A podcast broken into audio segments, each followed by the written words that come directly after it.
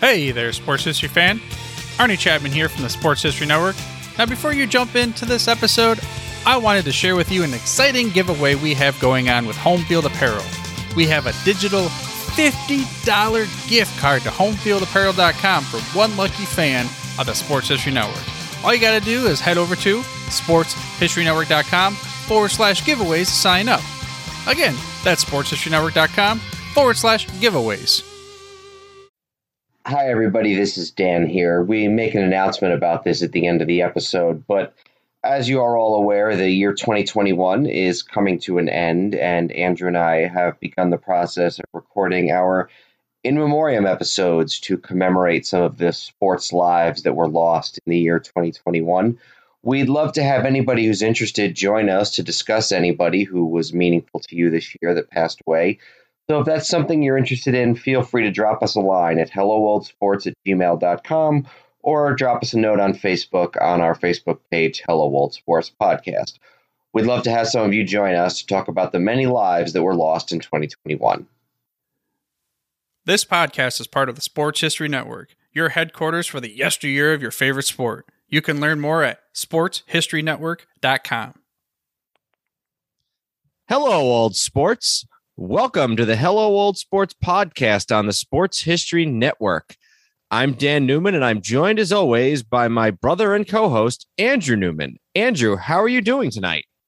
It's going pretty well, Dan. Um, we're recording on a day in November where it was 70 degrees here in New York, or darn near 70 degrees uh, earlier today. So um, certainly unseasonably warm for a week from Thanksgiving. Starting to rain now, and the temperature's dropping. But um, yeah, I'm I'm excited. We did the first half of this episode a couple of weeks back. We recorded it on the year 1986, and we kind of went chronologically and left off right before we get to baseball and football. And certainly, there's quite a bit there in each of those. So, looking forward to getting back into it. Yeah, so this will be a, in some ways at least a very New York focused episode because two of not only two championship teams but two of sort of the most talked about historically teams in New York sports history and that's the 86 Giants and of course the 86 Mets uh, dominated their respective sports in this year last time around we talked about basketball we talked about hockey we talked about college basketball and you know whether it was golf with Nicklaus or boxing with Tyson. So I think the focus is going to be today mostly just on baseball and football. And I mean maybe we should probably touch a little bit on college football as well. But uh, you know probably good to just start with what was really kind of an epic baseball season in 1986 with three historically epic playoff series in the 1986 playoffs. And that was all of them. Uh, we're still yeah. era here of um, just the American League Championship Series, the National League Championship Series. This had to have been pretty soon after they went to seven games on those series, right? You know, I think so. I think the eh, the LCS. Let me look that up real quick. I think it was like early '80s. So let me just kind of pick a random year here. Let me look at say like the 1983. I'm pretty so, sure 84 with the Cubs and Padres. That feels like that was a five game series. 84 it was still fi- yeah 84 it was still a five game series in 84 so 85 the seven was the first year it was seven yeah because that was the year that was the seven game series royals and blue jays in the al and then it was six games cards and dodgers in the nl so yeah this is only the second time, second season that they've gone to the seven game league championship series. And it's crazy now to think about all these extra rounds only about 30 years later that they're thinking about adding. Wasn't that long ago. It was in my lifetime that the LCS was still just five games. Yeah.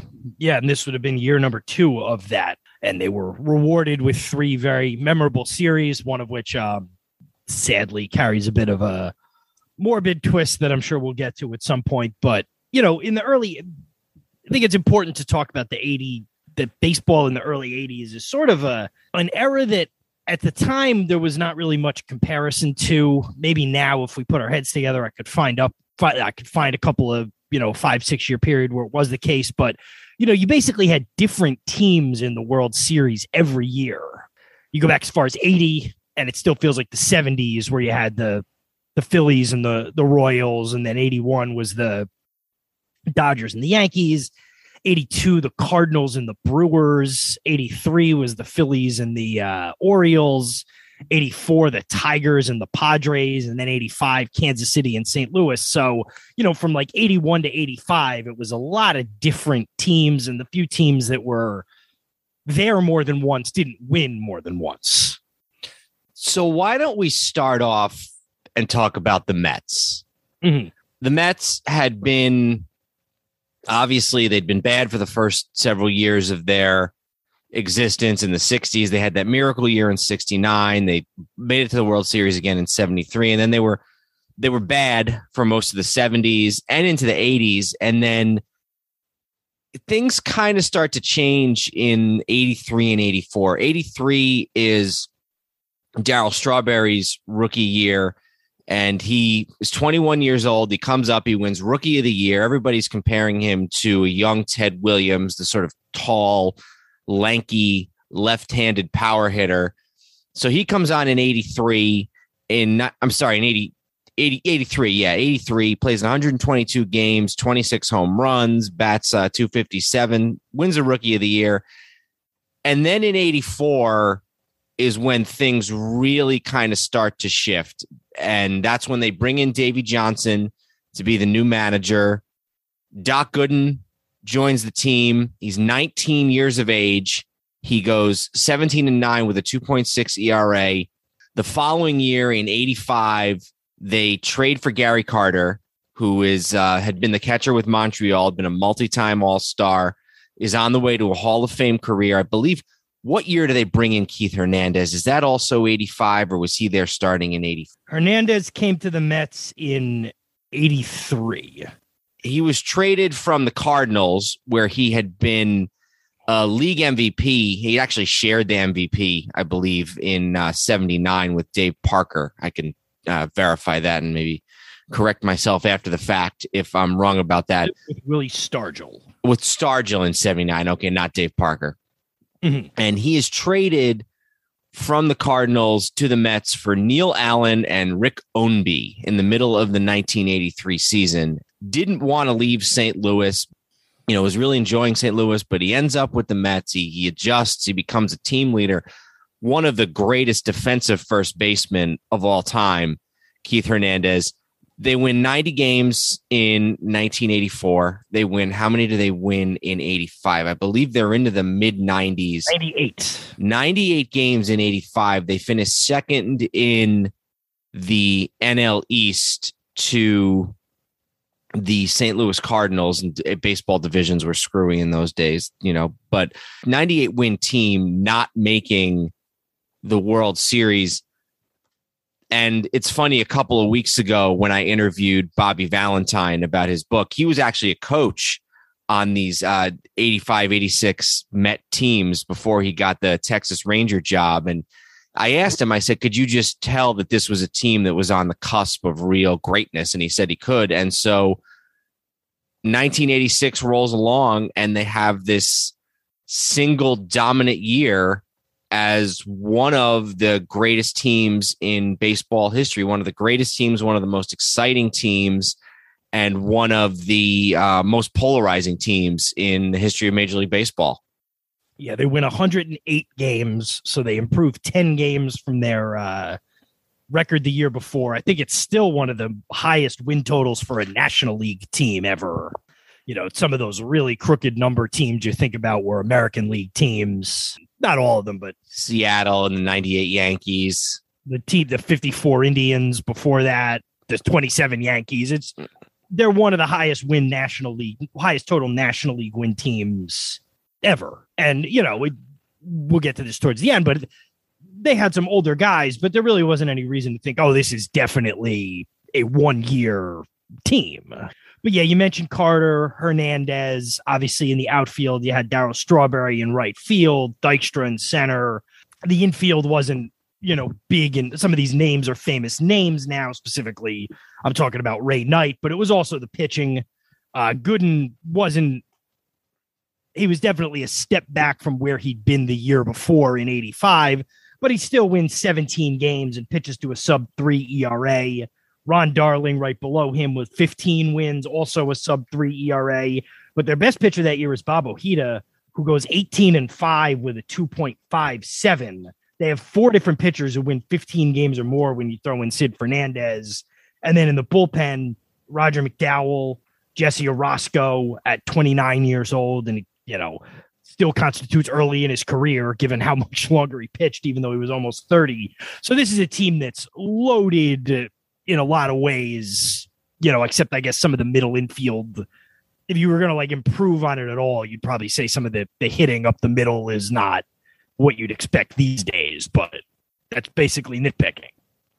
Yeah. And they are also a team with a lot of off the field antics. They have a couple of players, Jesse Orosco, Danny Heep, and Doug Sisk, who are, you know, other than, you know, not not everyday players. Orosco's a pitcher and the others the others are not not everyday players, but they, they call themselves the scum bunch. They would hold drinkathons and uh, pukathons on the team bus. There's a famous incident early in the year in Houston where the Mets get into, and I'm just looking up this real quick. There's a fight at a bar in Houston when the Mets are visiting Houston. Uh, yeah, July of 1986, uh, four Met players are arrested after a fight in Houston. Uh, Bob Ojeda, Rick Aguilera, Tim Teufel, and Ron Darling uh, include and were charged with um, two of them are charged with aggravated assault on a police officer, which is a third degree felony. So these are guys who get themselves in a lot of trouble throughout the season, but they're the toast of New York. Yeah, and you know, there's in addition to sort of the brawling and the antics, there might have been some sort of tangential knowledge of it at the time, but obviously there were some serious drug problems with guys like Gooden and Strawberry later on. And I don't know what you want to characterize Lenny Dykstra's post baseball career as. Um, Bizarre. Yes, fits into many, many categories. But, you know, there was lots of books. The famous book about the 86 Mets is called The Bad Guys Won. And then it's got a subtitle that's like 7,000 words long. I'll read it real quick because I use it as a lot of research for this book. It's by Jeff Pearlman, who's written a lot of really good sports books. In fact, one of his other really good books was about the Showtime Lakers, and I use it for the first half of this episode. It says it's called The Bad Guys Won a season of brawling, boozing, bimbo chasing, and championship baseball with Straw, Doc, Mookie, Nails, the Kid, and the rest of the 1986 Mets, the rowdiest team ever to put on a New York uniform, and maybe the best. Yeah, the last part is nonsense, but other than that, the New York Yankees would have something to say about that. But um, yeah, no, they were a force of nature in a lot of ways in a lot of good ways and in a lot of bad ways. And, you know, I think it also, and we'll talk a little bit more about this when we talk about football, but you also have to sort of put them into the context of New York City at the time. The New York City of 1996 is so different than the New York City of 1986. You know, you're still in an era that probably gets romanticized too much these days, but New York was still very gritty and dirty and it was not the New York City of the M&M store. So this team I don't want to say embodied it, but certainly was a part was part and parcel of the landscape of sort of the cultural fabric that made up New York City in the 70s and 80s. The other thing is they fought. They mm. fought not just off the field in bars, but they fought on the field. They had a crazy brawl in July in Cincinnati when Eric Davis stole steals third and then gets into a fight with Ray Knight at third base. This is a team that fought, you know, on the field, off the field, with each other. There's a story about I think it was Keith Hernandez punched Darryl Strawberry the day of a team picture. So they really just they were like you said they fit this sort of brawling New York City mentality of the 1980s, kind of the gritty, in your face attitude of the times. Yeah, I'm seeing this article here. It says when they came to blow. Oh, this never mind. This that was a different year. I what I googled Darryl Strawberry Keith Hernandez fight, and the first thing that came up was an article, but it turned out that one was about a, three years later. So, um, in 1989. But um, yeah, there was. Uh, you know, these are the kind of things that if a couple of things happen differently that we'll talk about, these are examples of why those Mets teams were a wasted opportunity. And that kind of still is true, but now it gets the tinge of sorts. It's like it's very much like the Bronx Zoo Yankees, where it's like, oh yeah, it was a circus, but they won, so the narrative shifts a little from thinking about how much better they might have been if some of this stuff hadn't been going on. So, like a lot of good teams, especially in this era when there's no wild card to speak of, there's no drama. There's no on field, in season drama. They win the National League East by 21 and a half games, the closest team. Only one other team in the National League East has a winning record, and that's the Phillies, and they're 86 and 75. So this is a team that does not have to worry about making the playoffs probably anytime after about May or June. So they it's a coronation. They make very few moves in season. The one move that they do make is they trade away George Foster, who is their starting left fielder and had been before he came to the Mets, he was a big part of the big red machine teams, but he had kind of grown disillusioned with the fans, with the team, with a lot of his teammates. So they trade him and they bring back they bring in Lee Mazzilli, who'd been a hero with the Mets in the late 70s and early 80s. They bring him back for the stretch championship run. Like you said, just a really good team, top to bottom. It's funny, other than Carter and obviously Strawberry, who's having a world se- or having a, you know, he's on track at this point for a Hall of Fame career. And I guess Hernandez, who a lot of people think are a, is a potential Hall of Famer. It's not like you look at this team and see a lot of guys. I mean, there's a lot of guys on here on here on this lineup who probably never even made an All Star team. You know, Wally Backman and Rafael Santana and Ray Knight. It's a great team, but it's not a team that's you know chock full of legends. It's not the big red machine. It's not the 60s and 70s Orioles where you just look and you got really solid All Star or Hall of Famers at four or five positions. But almost everybody there was either in their prime, just past their prime. Turns out that was their prime in the case of a couple of guys who you thought were still on their way up. But like before, I realized I misspoke. I was talking about you know maybe the middle of the infield. Wally uh, Wally Backman had his probably his best offensive year that year. I think he was like third in the team in hits and stuff like that.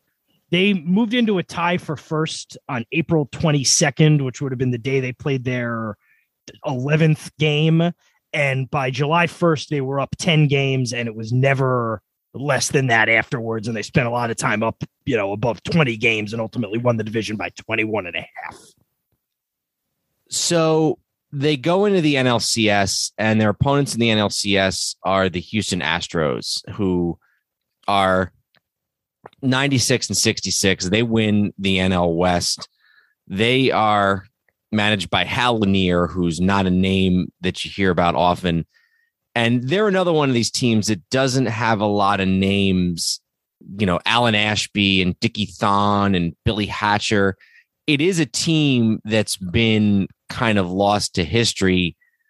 The strength of the team is really the pitching staff, led by a 39 year old Nolan Ryan who would come over from the California Angels in 1980, and then a 31 year old by the name of Mike Scott, who has a career year in 1986, leads the league in ERA with a 2.22 ERA, 18 and 10 record and wins the Cy Young Award at the age of 31. And the big thing about Mike Scott is that he is widely believed to be doctoring the ball, whether it's rubbing something on it or scratching it with sandpaper. And he comes into this 86 LCS as the Mets are viewing him as almost unhittable. So before we get into the, because I know we're on the NL, before we get into the playoffs in the NLCS, I do have one more important piece of information about something that happened in baseball in the NL in the 1986 season. I have an article here from June 6th of 1986. It says San Diego, San Diego Padres manager Steve Boros, I'm guessing B O R O S, Okay. was ejected before Friday night's game against the Atlanta Braves for bringing to the plate during the exchange of lineups a videotape of a controversial triple play. While presenting his lineup card at home plate, Boros also bought a tape of Thursday night's triple play in which umpire Charlie Williams called Bip Roberts out at home plate to complete the play. Williams promptly ejected Boros for displaying the tape. So he went to show them that they'd blown a call the night before with the aid of a videotape, and he was thrown out before the game began. Um, so I just figured I would uh, point out that that was a another unusual happening that a guy was ejected for bringing a prop out to the lineup exchange. Jeez, that's crazy.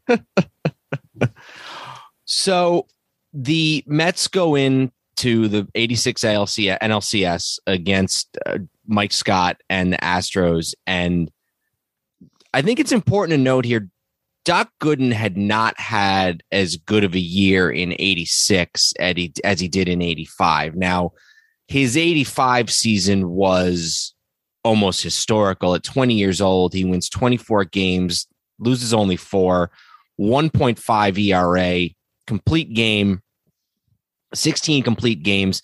He gets what's sort of known as the pitching triple crown that year, wins ERA and strikeouts. One of the great pitching seasons in baseball history.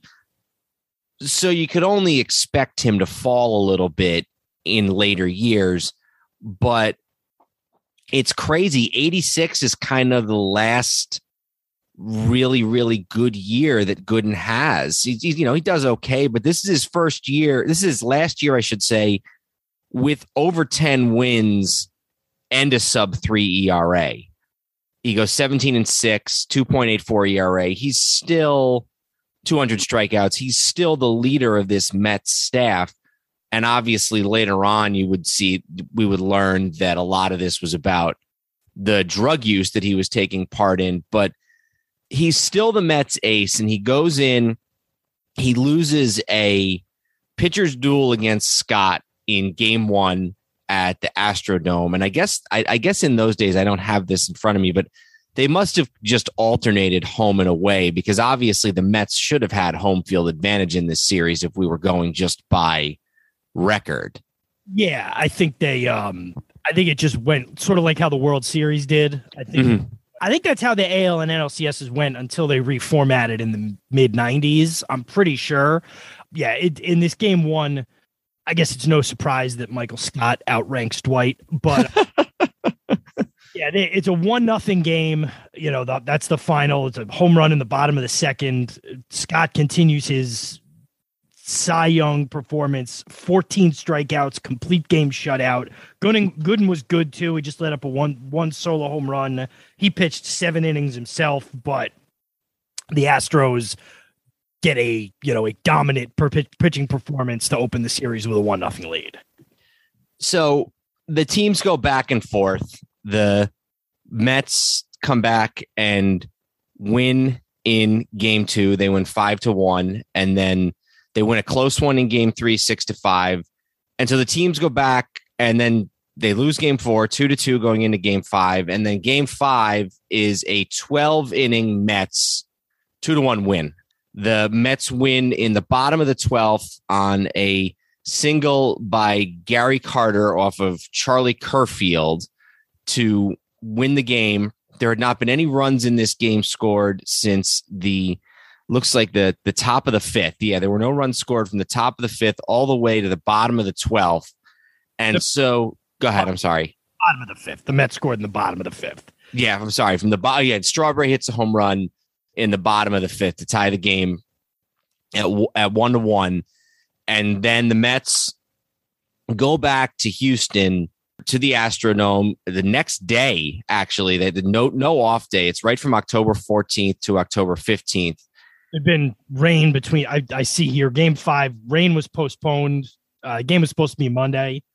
It was rain, so it was postponed till Tuesday. That 14 inning game actually, sorry, 12 inning game rather, actually started at noon because it was a makeup from the day before.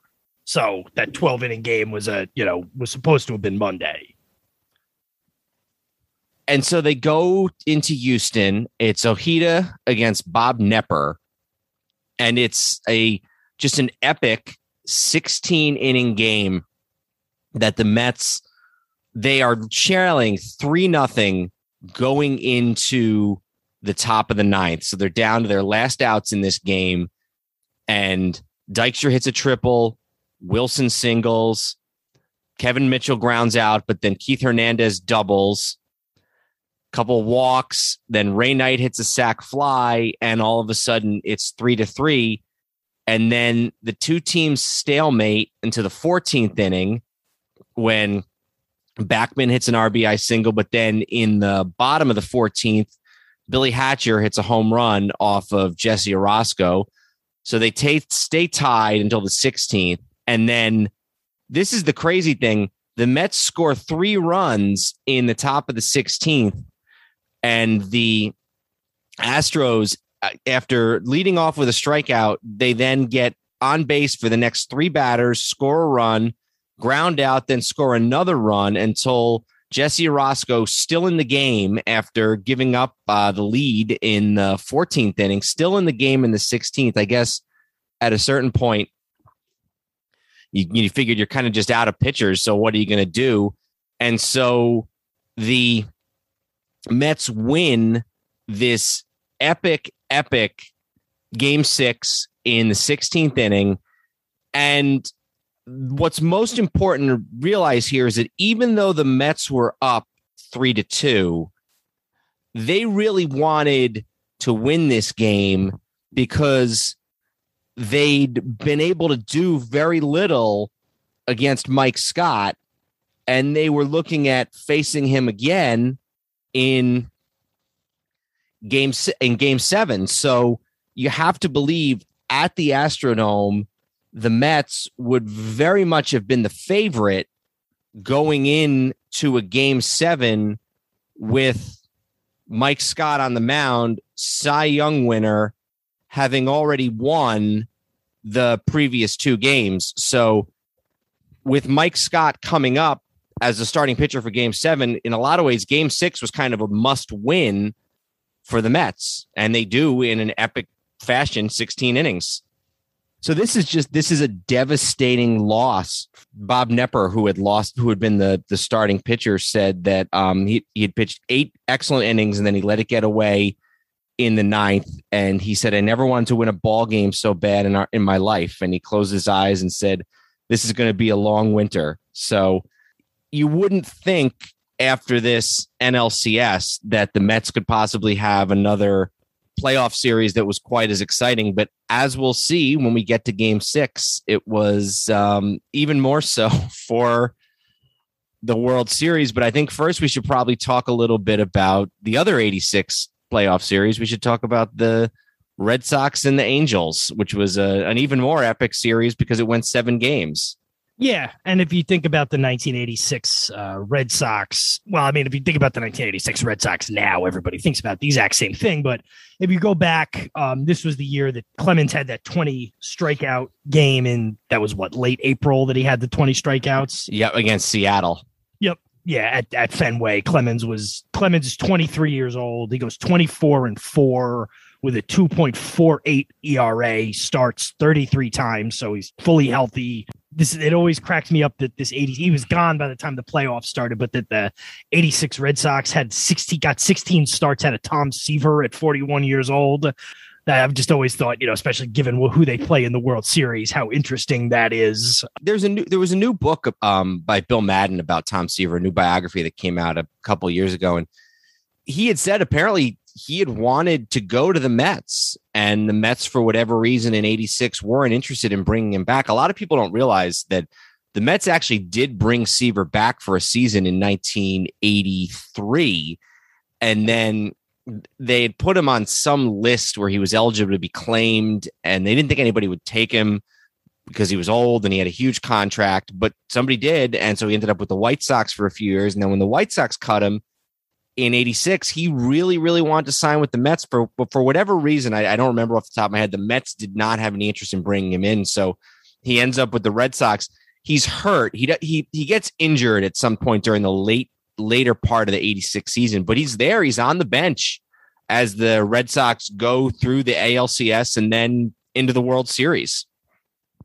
And the Red Sox run away with the division. If you look, they only end up winning the division by five and a half games, but they were up, you know, nine or 10, and then they kind of lost a bunch of games after everything was clinched to make it look a lot.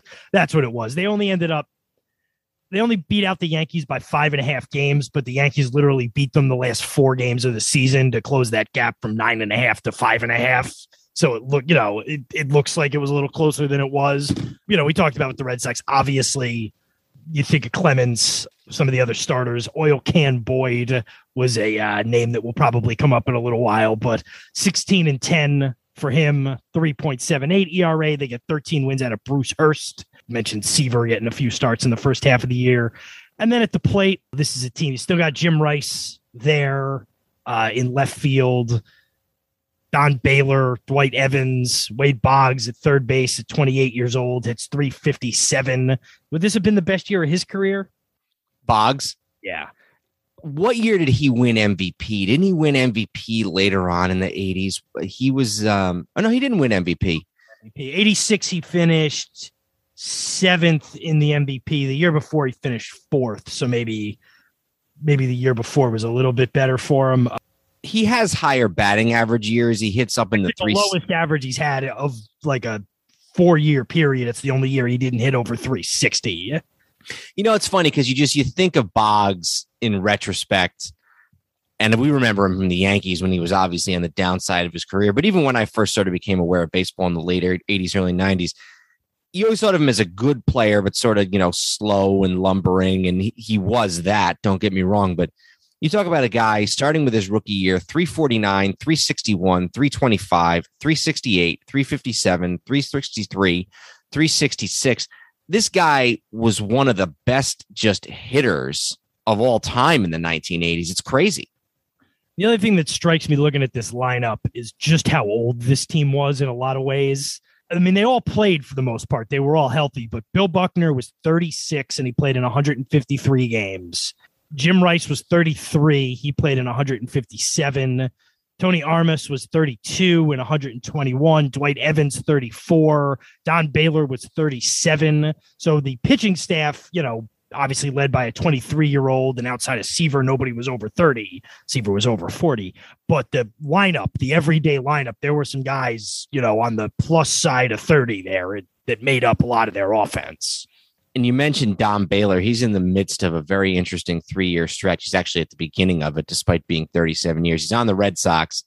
Then in 87, halfway through the season, the Red Sox traded him to Minnesota, where he goes and plays in the World Series with Minnesota. And the following year, in the last year of his career, he signs with the A's in 88 and goes and plays in the World Series with 88. So a guy who the last three years of his career plays in the World Series with three different teams, all in the American League. I, I don't obviously have everything committed to memory, but that's probably the only time that's ever happened in baseball history. I think, but I, I there might have been a guy who was with like the Rays and then the I don't know. We'd have to look, but I feel like it may. There's been a guy who was on like a bunch of different teams that were at least in the ALCS, like in the last ten or fifteen years. But we're not going to figure that out this quickly.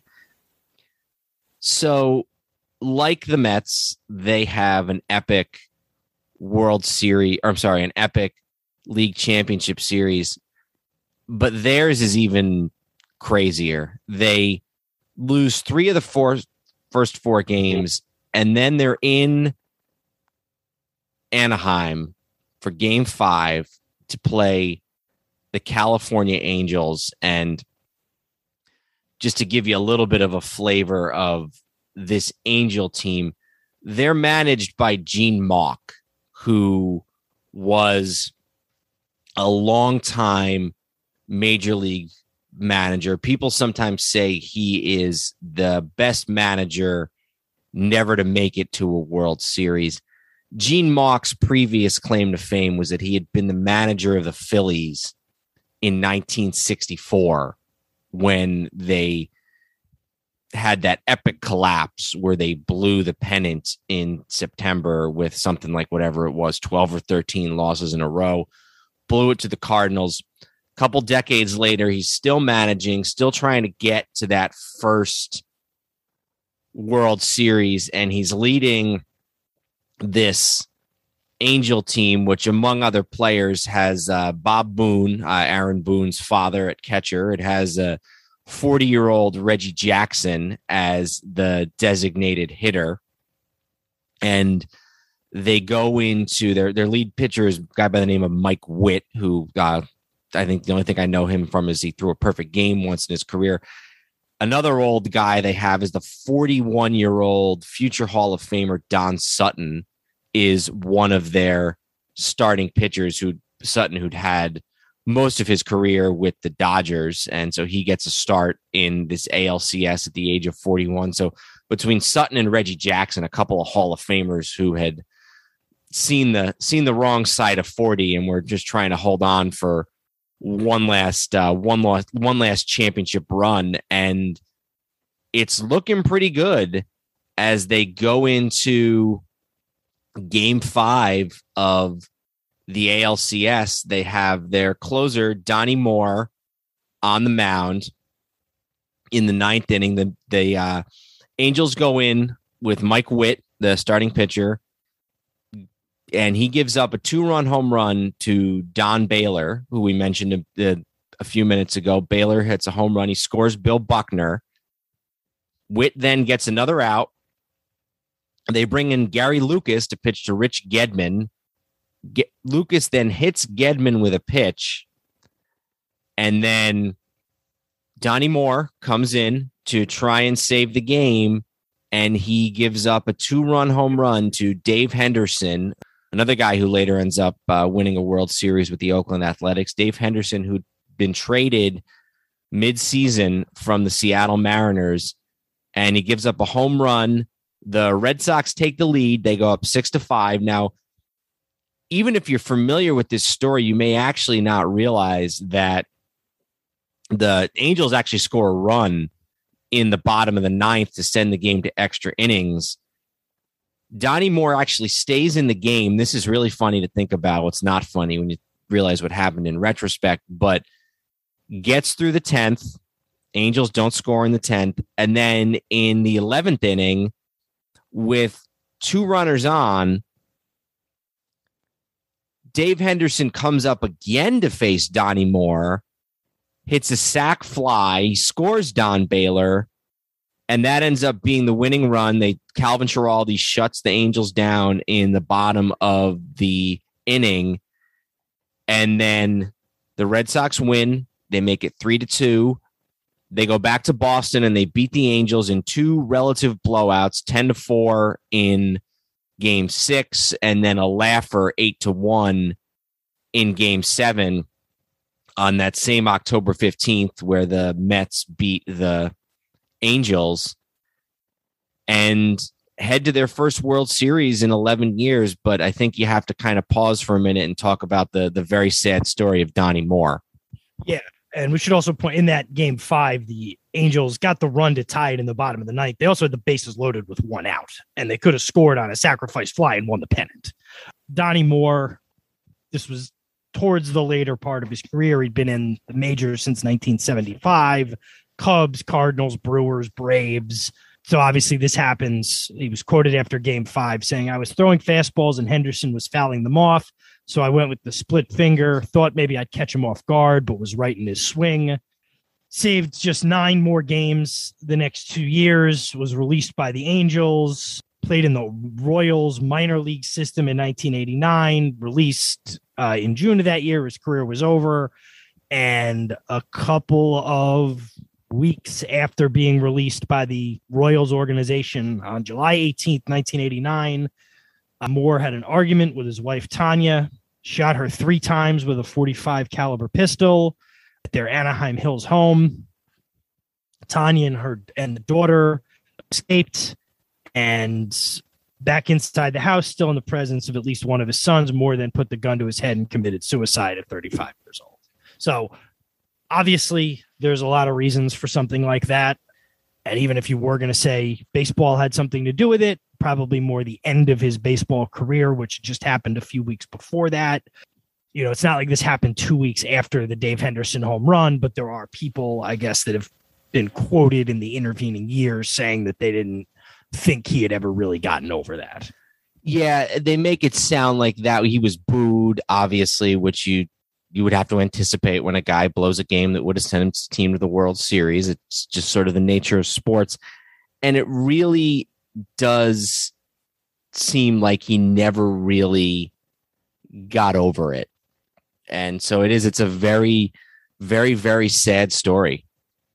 But that's kind of that home run off of Hender that Henderson hits off him is widely considered one of the great moments in baseball history with good reason but it can be hard to think about it without recognizing the the tragic story of of Donnie Moore that goes along with it. And it's also important almost and you hate to reduce a, a guy's death to I don't mean it this way, but that is also an interesting chapter to what we're going to talk about in a minute, which is, you know, sort of if you want to have the larger discussion about the people behind these infamous sports moments on the losing end, whether they're gaffs. And I mean, Donnie Moore just threw a pitch that got hit for a home run. He didn't, it wasn't a, like a, an error or anything like that. But, you know, just that sometimes these things, even if they're not as tragic as the Donnie Moore situation, have real consequences for real people when they'll live their rest of the rest of their lives being reminded of a professional failure. Absolutely. All right, so let's talk about this World Series, but why don't we first talk a little bit? Um, I want to tell the story uh, from Jeff Pearlman's The Bad Guys Won book. The Mets did $7,500 worth of damage to their plane, their team plane, on the way back from their win in Houston. And I'm just going to read a little bit of this. It all starts with cake. Jane Heep chucks a piece of celebratory cake at her husband, Danny Heep, the Mets player, suddenly pieces of cake were everywhere on the back of seats, in front of on the front of suits, in hair, covering eyes. Brown icing was all over the carpet. Brown icing on the ceiling. Soon it was a free for all. Bottles of champagne rolled down the aisle. Peas were smushed up and used as shampoo. More and more alcohol made its way from United refrigerators to passengers' throats. When the beer ran out, the airline distributed small bottles of hard liquor. To a man, the players insist that this was where the real trouble began. The wives were able to handle champagne and beer, but not the strong stuff, especially combined with the altitude and the food. No one is sure who was the first to throw up. One thing is certain at least three wives did, and none seemed to feel that the toilet or a barf bag would serve them any better than the seat pocket. Meanwhile, a couple of players decided to see if, with some jiggling, the seats could unfold into a couch. Strawberry, for one, pushed and pushed until crack, the seat folded down. In his autobiography, Dwight Gooden recalls that the most vivid, image of the flight at one point, the partying was so out of control, the lavatory door accidentally flew open, and there was one of my teammates, his face in front of lines of cocaine. I wasn't shocked that he was using. I was just shocked that he was so high he didn't even realize the door was open. Upon landing, two or three of the wives had to be carried across the jet, carried off the jet. Half the team exited wearing t shirts and ties. Doug Sisk wore one shoe. The plane was even grosser. A few days after the flight, the Mets general manager, Frank Cashen, received a bill from United from $7,500, along with a note saying that the Mets business was no longer welcome. so they go into the 1986 World Series, and this is this is a, a World Series that's that's had some ink spilled about it uh, throughout the years. I guess you'd have to say. Yeah, and and we're gonna spend most of our time on that. I feel like we should just talk about the beginning of the series first. So game one, it's at the Mets have home field. Game one at Shea, they lose this just like they lost the NLCS game one, which was one to nothing. Bruce Hurst gets the win for Boston. Darling takes the loss for the Mets. uh, Darling only one run in the game and it was unearned. So there was no earned runs in game one of the World Series. By the way, it says Tom Seaver got a standing ovation from Shea Stadium fans during the game one introductions. Mm-hmm. And then in game two, the Red Sox blow the Mets out nine to three. Gooden gets the loss in this one. So the Red Sox have now taken games one and two at oh, and this was Clemens went for the Red Sox, but did not uh, stick around long enough to get the win. So the Red Sox have now won both games at Shea, heading home to games three, four, and five at Fenway Park. And if they can win two of those, that'll conclude the business, and they'll be no need for the Mets to, uh, well, I guess the Mets would be flying back to New York anyway when they could really destroy a plane. But uh, that's a much quicker flight. Yep. So the Mets lose the first two games at Shea. And that's it's crazy to think about given how it ended, but they are going back to Fenway down three nothing, down two nothing, and they sweep them three games in a row. No, they don't. What? No, you're right. They don't. I'm sorry. They win the next two, and then they they lose game five, obviously, and then they're going back to New York down three two. So we'll do this quick. Game three, Fenway Park, Tuesday, October the 21st, 1986. The Mets score four runs in the top of the first. They win seven to one. Uh, Dykstra actually led off the game with a home run. Danny Heep had a two run double also in that first inning. Oil Can Boyd was the pitcher for the Red Sox. So he got the start for the Mets. They win seven to one. Game four the next day, the Mets win six to two. They jump, well, they don't jump out, but they were up six to nothing. And then the Red Sox got a couple of runs later in the game. Ron Darling gets the win over Al Nipper. Gary Carter, two run home run. Ray Knight hit a single. So they go up two to two. Even the series. And then game five, Thursday, October the 23rd at Fenway Park, with the series tied at two. Suddenly now it's the Red Sox whose backs are seemingly against the wall. And they they get a run in the second, a run in the third, two in the fifth, take a four to nothing lead. Red um, the Mets had one in the eighth and one in the ninth, but that is uh, the end of it. So the Red Sox hold on. They win four to two. Bruce Hurst gave them seven and a third shutout innings until the Red- Mets got that first run in the eighth. So while they certainly didn't take care of business, and the series is going back to Shea, they head back uh, on Friday, travel day, for game six of the 1986 World Series, Saturday, October the 25th in Flushing, New York, with the Mets needing to win to keep their season alive and the Red Sox one game away from ending a 68 year World Series drought. And they got Roger Clemens on the mound. Yes. Uh, They've got the pitcher who not only was the Cy Young winner, but had also won the most valuable player award in 1986. Clemens is 86 is in some ways almost it's eerily similar to Gooden's 85 in a lot of ways. He actually does not lead the league in strikeouts, but despite having 238 of them, 24 and 4, first of his two back-to-back Cy Young awards that he'd have in the 80s for the Red Sox and this is a dominant pitcher and he's getting ready to end this what by this point is what a 68 year drought for the Red Sox in the World Series. I don't think it had quite reached the levels that it would years later because Dan Shaughnessy, the Boston sports writer, a couple years later writes a book called The Curse of the Bambino. And that's when it really sort of starts to take on a life of its own with this idea that this team is cursed and, you know, they can trace it back to this original sin of having traded Babe Ruth away in 1920, et cetera, et cetera, et cetera. But even absent that, there's still at this point a team with a rabid fan base that hasn't won in a very long time and that's lost some World Series since then in heartbreaking fashion.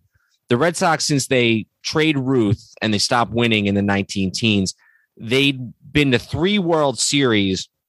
They'd lost all three of them in seven games and really lost all three of them in epic fashion, whether it was in 46 with the Enos Slaughter scoring from first base to win the game for the Cardinals. In 75, they win an epic extra inning game in game six with the Carlton Fisk home run, and then they lose game seven in 75. So this is a team that is a team in a city that is dying for a world championship for their baseball team.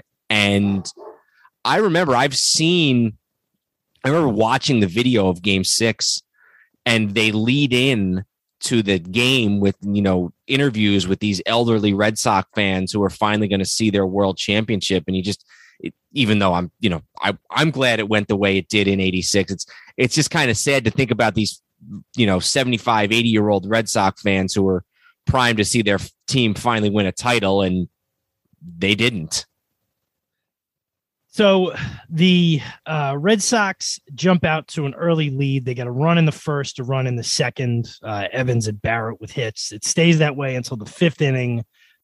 Ray Knight hits a single to get one run in, and then Danny Heep grounds into a double play. This thing points out his last at bat as a Met that ties the game. So it's two to two. Sixth inning, Mets have a chance to take the lead. Uh, Bach, Backman and Hernandez get base hits. Gary Carter strikes out. Strawberry grounds out.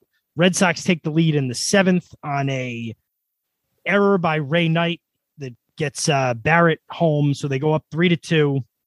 Dwight Evans could result in an in and out double play. Uh, put hit and run play on. I'm just trying to skip through some of this. So it's three to two. The Red Sox in the top of the eighth. Dave Henderson on second with just one out. McNamara sends a rookie Mike Greenwell uh, into pinch hit for Clemens.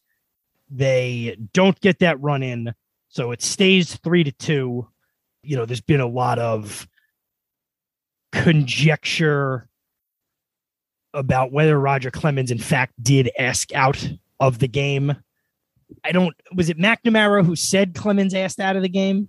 McNamara always swore that Clemens asked out of the game. And I think that, and, and it's worth noting, he did have a little bit of a, a hand issue. He had a torn fingernail on his hand. He was bleeding from two of his fingers, his index and his middle finger. He always swears that he did not act ask out of the game.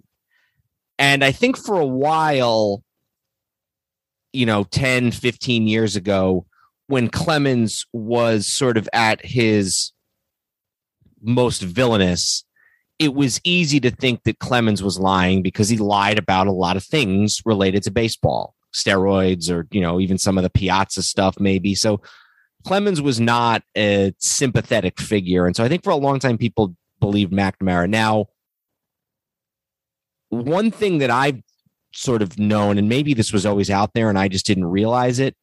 A lot of Clemens' fellow Red Sox have backed him up on this. Uh, Dave Stapleton, who we'll talk about again in a few minutes, says there's no way Roger wanted out.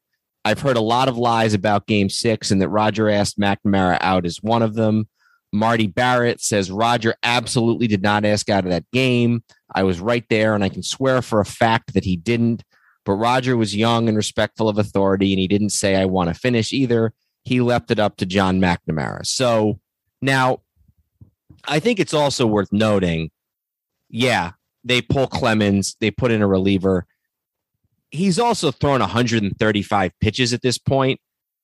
And I think because McNamara presented a good target for some of these issues, it's kind of easy to blame him in retrospect, but I don't think there's any guarantees that Roger Clemens, having just pitched a full season, having pitched 135 games in cold weather in game six of the World Series, I don't think it's a no brainer to anticipate that he's just going to go out there and shut the Mets down and the, the Red Sox will just cakewalk to the World Series. I think that's probably a little bit of an overstatement. Yeah, no, it. I, mean, it was regardless of who asked out or whatever. It, I mean, the, the other thing too is you can't conflate them. Schiraldi comes in in the eighth and works into a jam, but gets out of it. So Mazzilli comes up as a pinch runner, leads off the inning with a single. Dykstra tries to bunt him over, but ends up being safe himself. So it's first and second with nobody out. Backman uh, does bunt, so it's second and third with one out. They intentionally walk Hernandez to load the bases. Schiraldi goes 3 0 on Gary Carter, so he's one pitch away from walking in the tying run. Carter swings on 3 0, flies out. Mazzilli scores to tie the game. Okay, so all right.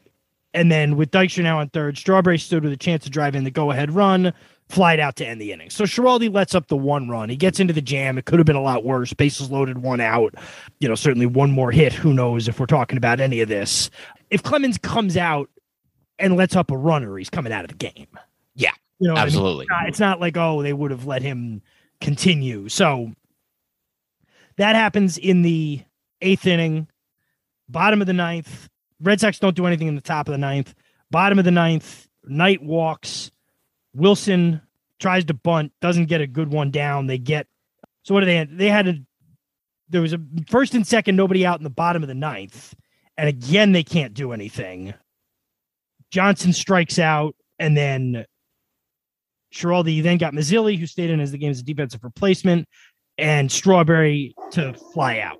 Or excuse me, and Dykstra to fly out. Johnson had come in, Mazzilli had come in for Strawberry. Yeah. And Dykstra flew out as well. So then we go into extra innings. And Strawberry not happy about being pinch hit for, by the way.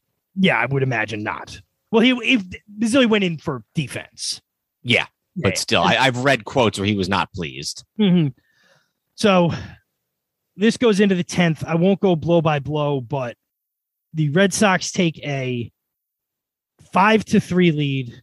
Dave Henderson hits a home run off of Rick Aguilera, Mhm. and it's sort of is Henderson about to be the hero again? Did he just hit the home run to send the Red Sox to the World Series to the championship after he had hit the home run in Game Five off Donnie Moore to basically keep them in the series and eventually send them into the World Series against Anaheim two weeks earlier? Well, it's now if you want to start second guessing McNamara, you really can. So Anderson hits the home run. Owen strikes out. Here up comes Calvin Schiraldi, and he lets Calvin Schiraldi hit. They have a two run or they have a one run lead. He's got two pitchers warming up in the bullpen. He lets Schiraldi hit. Schiraldi strikes out. Boggs doubles. Barrett drives him in, so they get the second run, and uh, up comes Bill Buckner. He lets uh, Buckner hit. Buckner gets hit with a pitch in the hip here, which is also not something to necessarily be glossed over. Yeah. Pitcher gets hit. Cold weather, October. Yep. And then Rice flies out. But we're going to the bottom of the 10th. The Red Sox have a two run lead.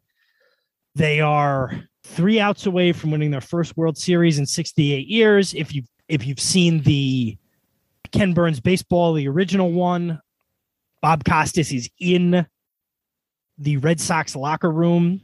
He he does a great job of telling this story in the Ken Burns baseball. And the nice thing about that too is if you listen to it now, you might for a lot of people, and maybe this is my recency bias, but like the Red Sox Yankees thing and the whole Red Sox thing hadn't been done to death at that point. True. Um, this was one of the first, like I was only eight. Think about it. That thing came out in what, 94? Yeah, it was during the strike, so 94. First real complete retellings of this thing, uh, you know, only eight years after it happened.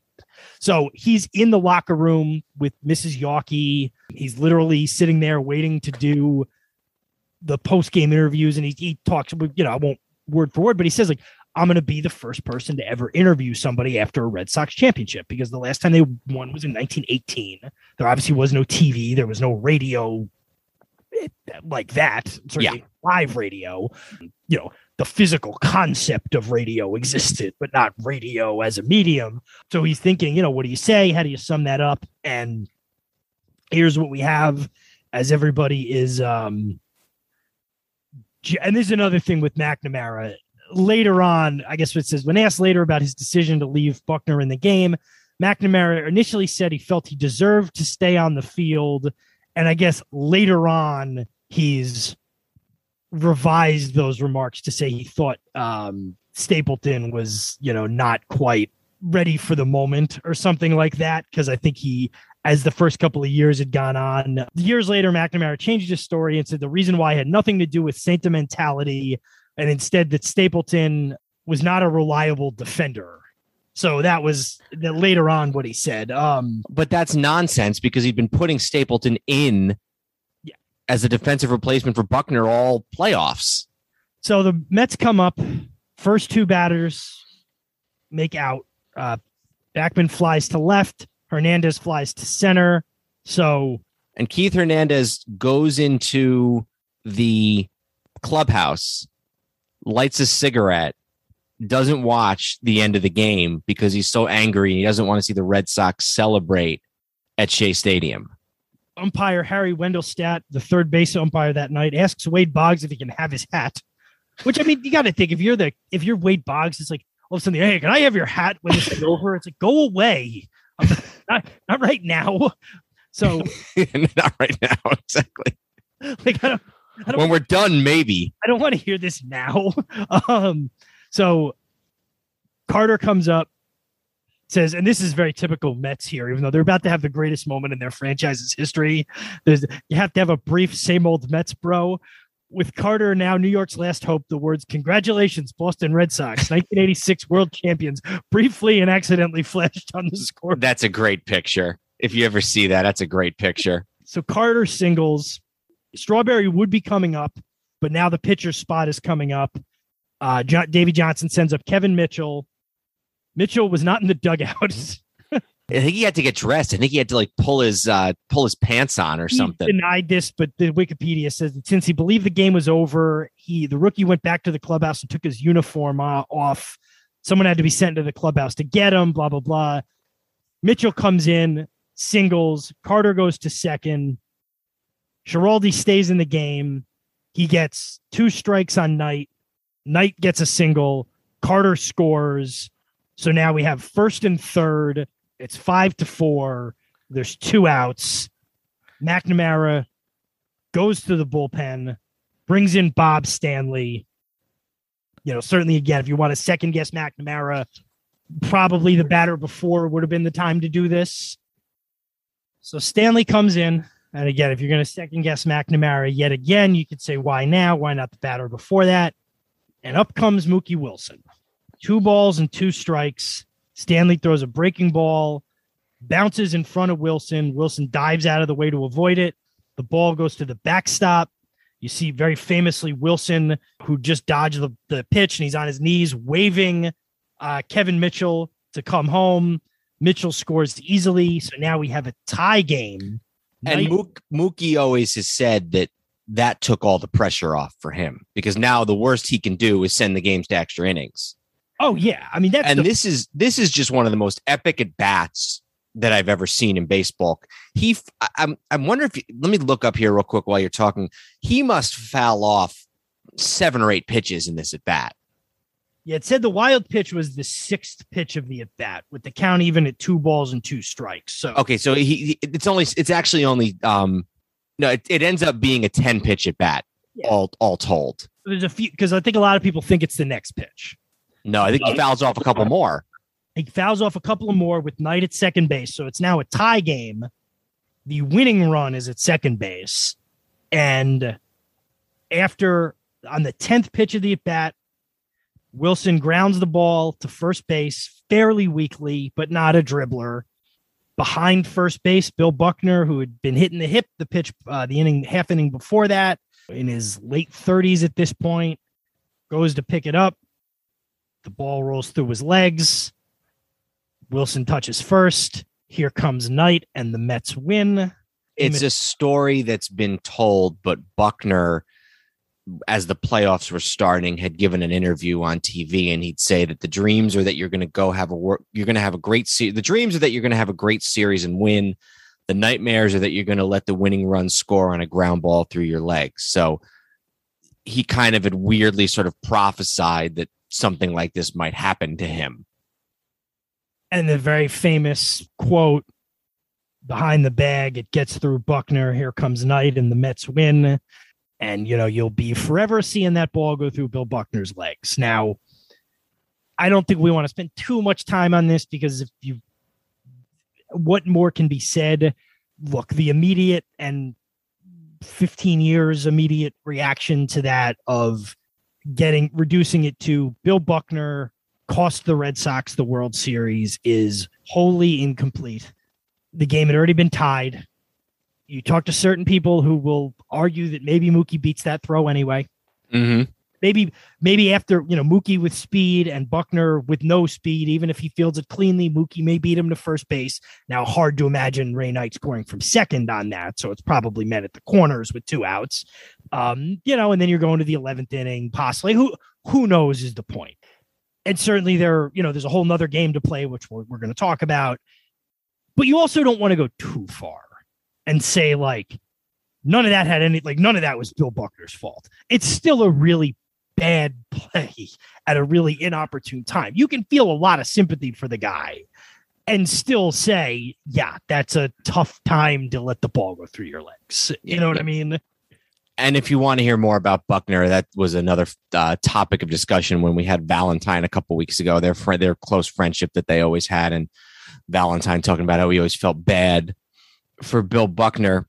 But yeah, it was the end of a number of things that went wrong for the Red Sox in that game. Decisions by McNamara, wild pitches, you name it.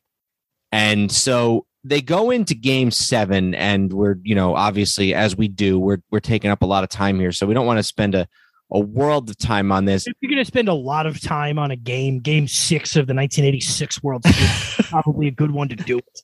I would agree. So i think one of the most interesting things about this game is that it rains the next night. Mm-hmm. it was supposed to be a sunday night. And the starting pitcher for game seven was supposed to be Oil Can Boyd.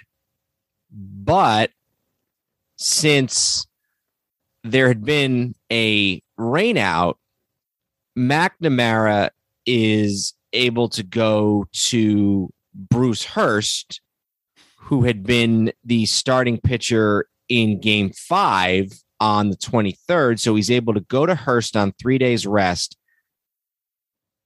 The story goes. let, let me read this description of it because this is a pretty good description of it. After Boyd received word that he was not starting the final game of the series, he went down into the visitors' clubhouse and remained there alone for some time. McNamara dispatched pitching coach Bill Fisher to find Boyd, and Fisher discovered that the oil can had consumed a great deal of alcohol and was in no condition to function, much less play. Fisher moved Boyd into the manager's office where he locked the door and left him for the entire game. Yeah. So who knows? The Mets get into a hole again. The Red Sox, that's another thing that you don't hear about is that the Red Sox jump out to a 3 nothing lead on back to back home runs by Evans and Gedman, and then later an RBI single by Boggs. But it doesn't last. And the Mets, they actually don't tie the game up to the bottom of the sixth. So, you know, it was getting late. It's not like they tied it right back up, but they scored three runs in the sixth. They score another three in the seventh to go up six to three. And then it's kind of all over. Well, but the shouting on the top of the eighth, the Red Sox scored twice. It was six to five going into the bottom of the eighth inning. Oh yeah, no, a good point. Then the Mets score a couple. Strawberry hits a home run, and then the last RBI of the Mets season actually comes from Jesse Orosco.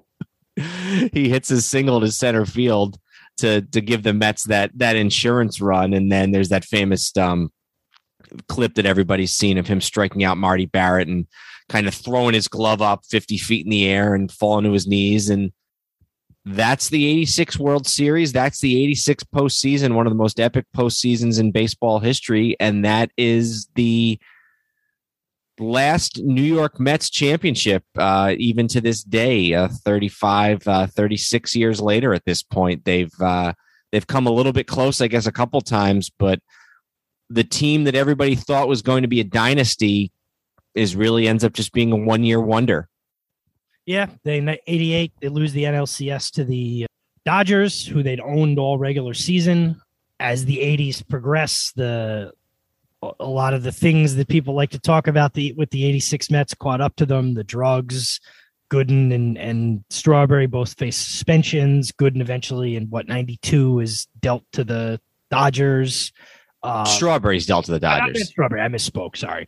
Gooden eventually both those guys ironically end up back with the Yankees. Not ironically, because Steinbrenner did it on purpose.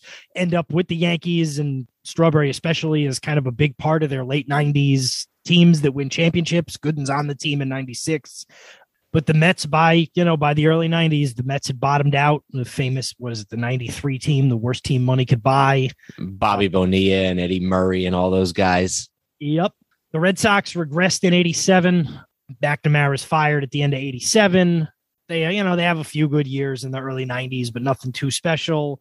Clemens is dealt in 95 at the end of the 95 season with to the blue jays with the very famous uh was it jim duquette saying he was in the twilight of his career? Well yeah i think he discovered steroids then and that might be a big reason why he was not but fair fair enough. That's you're right. That's a quote that probably should be rehabilitated at this point before we leave it is game six of the 1986 World Series the most famous baseball game of all time? Yeah. I think yeah. right. Because of who the teams were and how it ended mm-hmm. and the time period. I mean, the 75 Red Sox Reds is, you know, maybe a maybe has a chance. Well, here's the thing. I will say that it's 1A and 1B, maybe with the 51 Dodgers Giants game. Yeah, that's that's the one that sprung to mind to me. Coincidentally, with 75, it is interesting being at the um when I was at the Reds Museum two months ago, and it's like they like mentioned that. They're like, oh yeah, and then the next night we won. Like, you know what I mean? It's like, hey, we won the World Series. Like, um, and that's another reason why I'd say that this one's probably better because mm-hmm. it's it actually meant the team actually ended up winning the World Series. The only other one I would say, and we probably need some hindsight on this, that game five years ago, that game seven with the Indians and the Cubs. I think the only mitigating factor with that is that it was in Cleveland. If probably true. At Wrigley, I mean, it it goes it goes from. But anyway, yeah, that's. It's one of those where it's unfortunate because it's become almost trite to talk about 86 and the 86 World Series because of how often it gets talked about.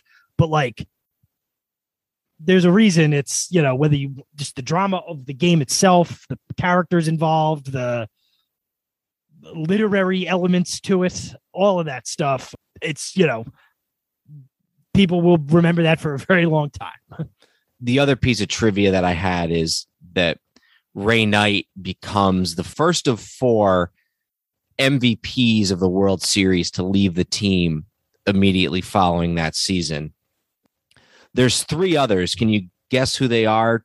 Two might be two should be relatively World maybe Series MVPs to leave the team the immediate immediately right after that. Yeah, Pujols was one of them, right?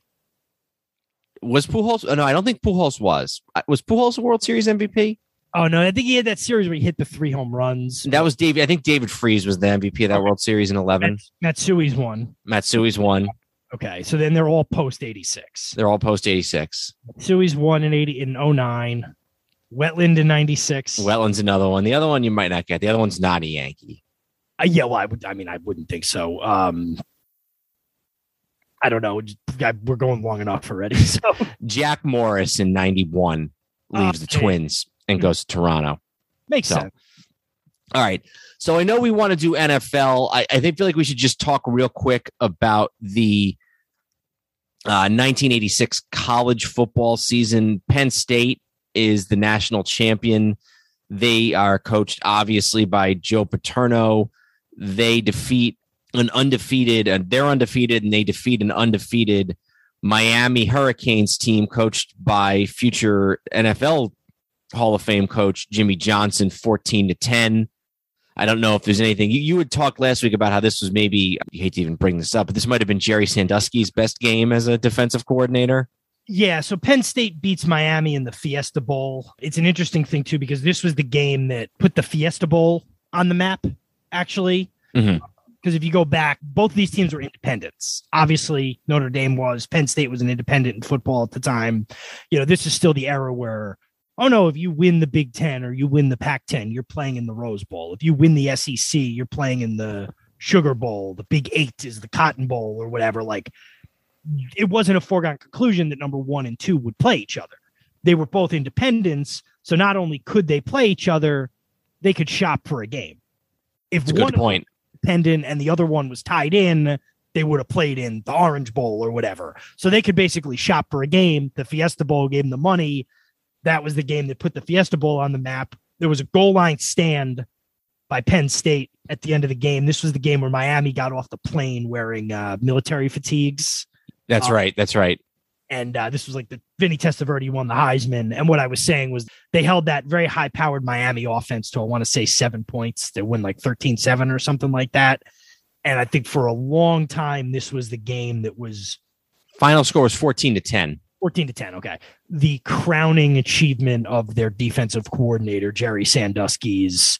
Um, I think for years, I remember Francesa when the scandal happened saying like he was very famous where, oh, if you give him two, three weeks to prepare for you in a bowl game, he'll come up with a game plan to neutralize you. And this was sort of the, you know, the thesis of that argument. So just worth pointing out, certainly not a figure who will ever really be talked about again in the context of his game plans, but I figured it's, you know, at least worth mentioning. The one guy from this defense that kind of stands out at me, I, I have to be honest, I do not recognize most of these names. Shane Conlan was a starting linebacker who was later a linebacker on all of those Buffalo Bills teams. I think Testaverde was the quarterback of the Miami Hurricanes, right? He won the Heisman. He won the Heisman.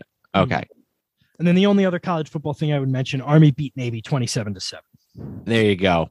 Oh, and Michael Irvin was on was a sophomore wide receiver for those Miami Hurricanes teams, which is Miami obviously would win. Miami would win the next year. Now, because they won 80, they won with the three different coaches. They won with 82 with uh what's his name? Um not Schembechler, that was Michigan, but whoever their 82 coach was, who then went on and coached in the USFL.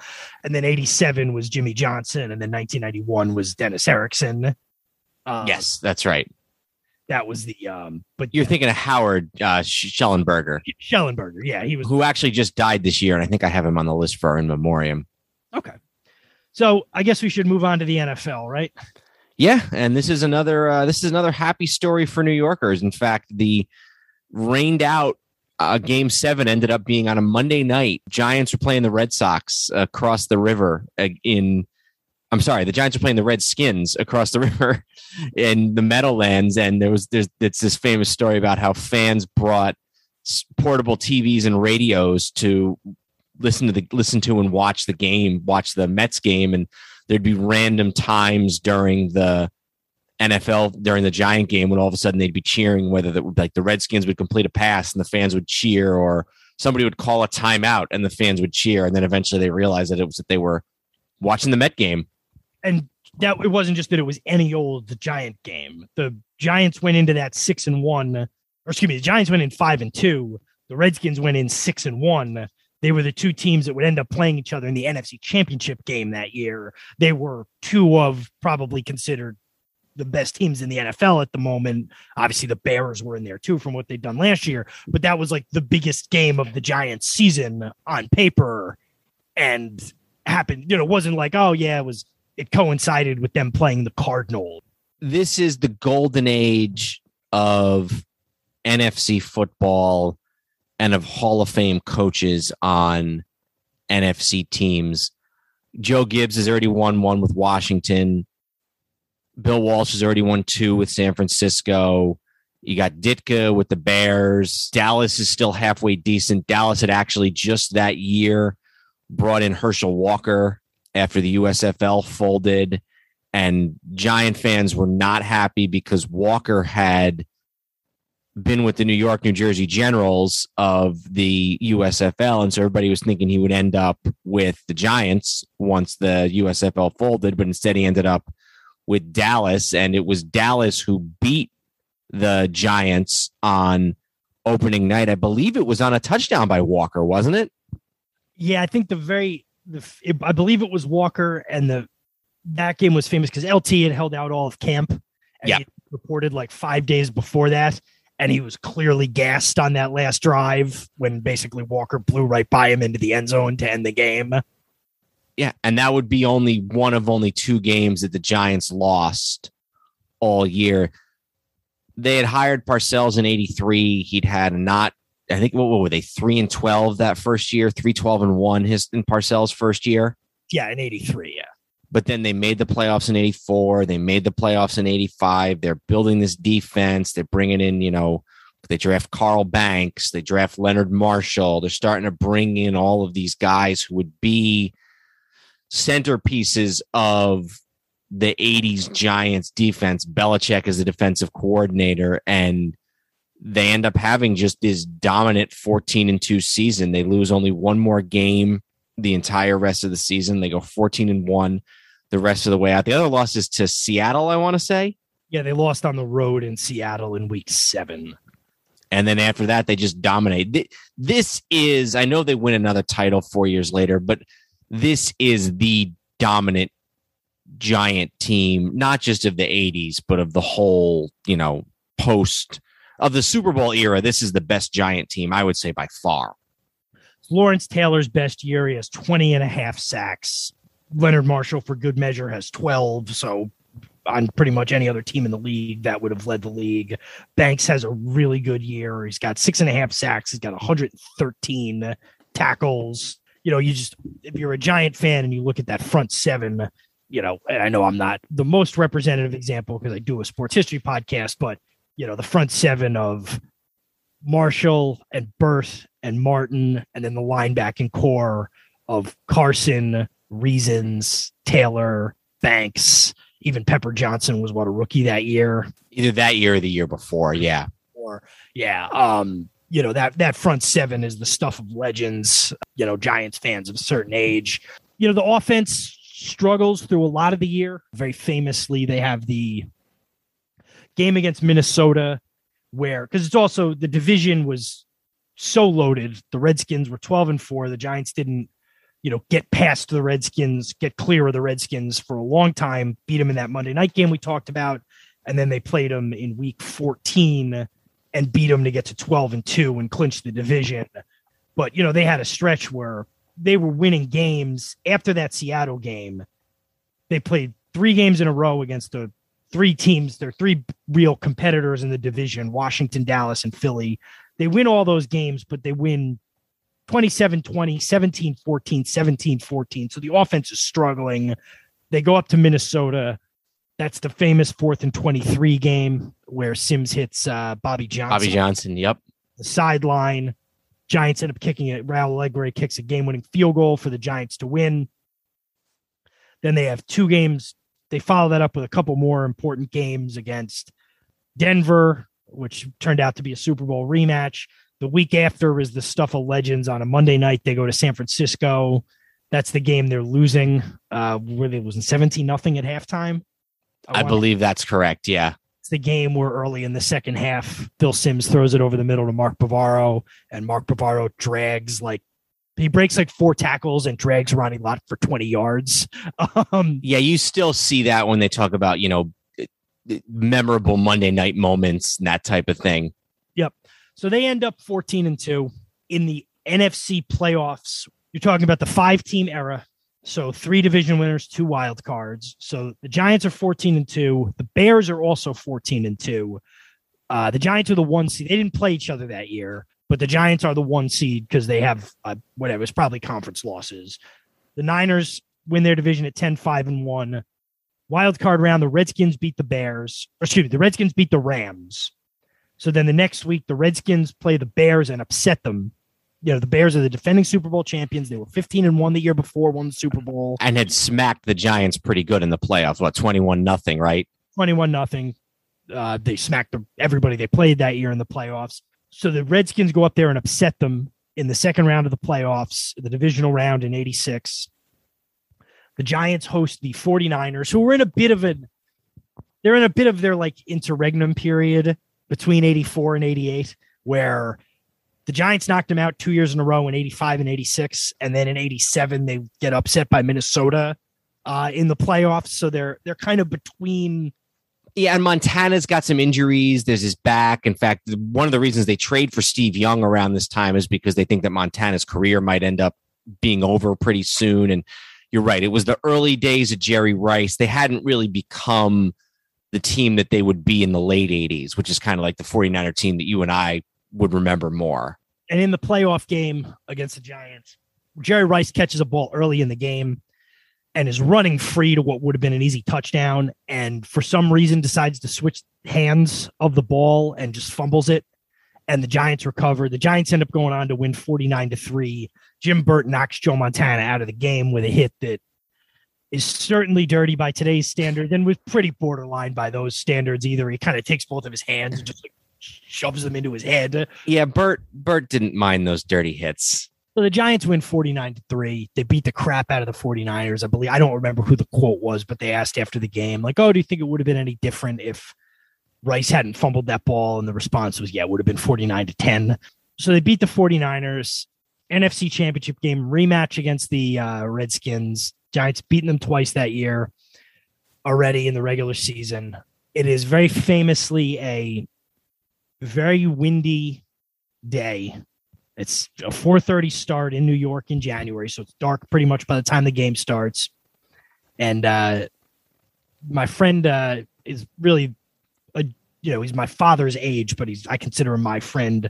Guy named Andy, who I used to do a radio show with for years. Anytime this game up game comes up, he says Parcells took the wind, and he did.